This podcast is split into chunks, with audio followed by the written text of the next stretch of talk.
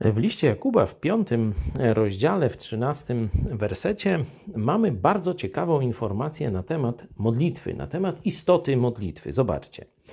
Cierpi kto między wami? Niech się modli. Weseli się kto? Niech śpiewa pieśni. Zobaczcie, że jest tu rozróżnienie pomiędzy modlitwą a śpiewaniem pieśni. Śpiewanie pieśni no to jest właśnie zachwyt nad Bogiem, e, dziękczynienie, wychwalanie.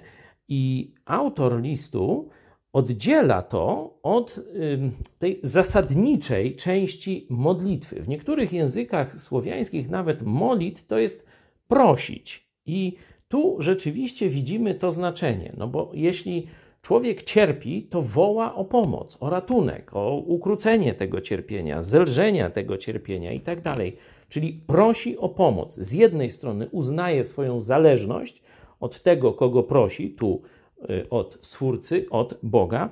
Z drugiej strony widzi swoją potrzebę, widzi y, beznadziejność, czy, czy, czy to, że jest ograniczony i nie może sam sobie z tą sytuacją y, poradzić.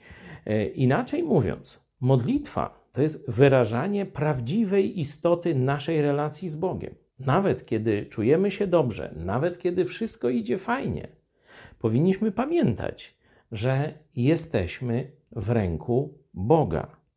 Że to nie jest tak, że możemy wszystko sami załatwić, że yy, wszystko nam tam dobrze pójdzie, jak sobie się mocno postaramy.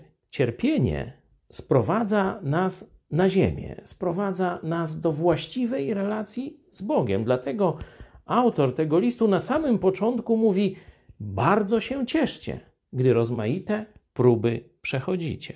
Pamiętajmy więc, że Bóg chce, żebyśmy go prosili, chce, żebyśmy uznawali zależność od niego.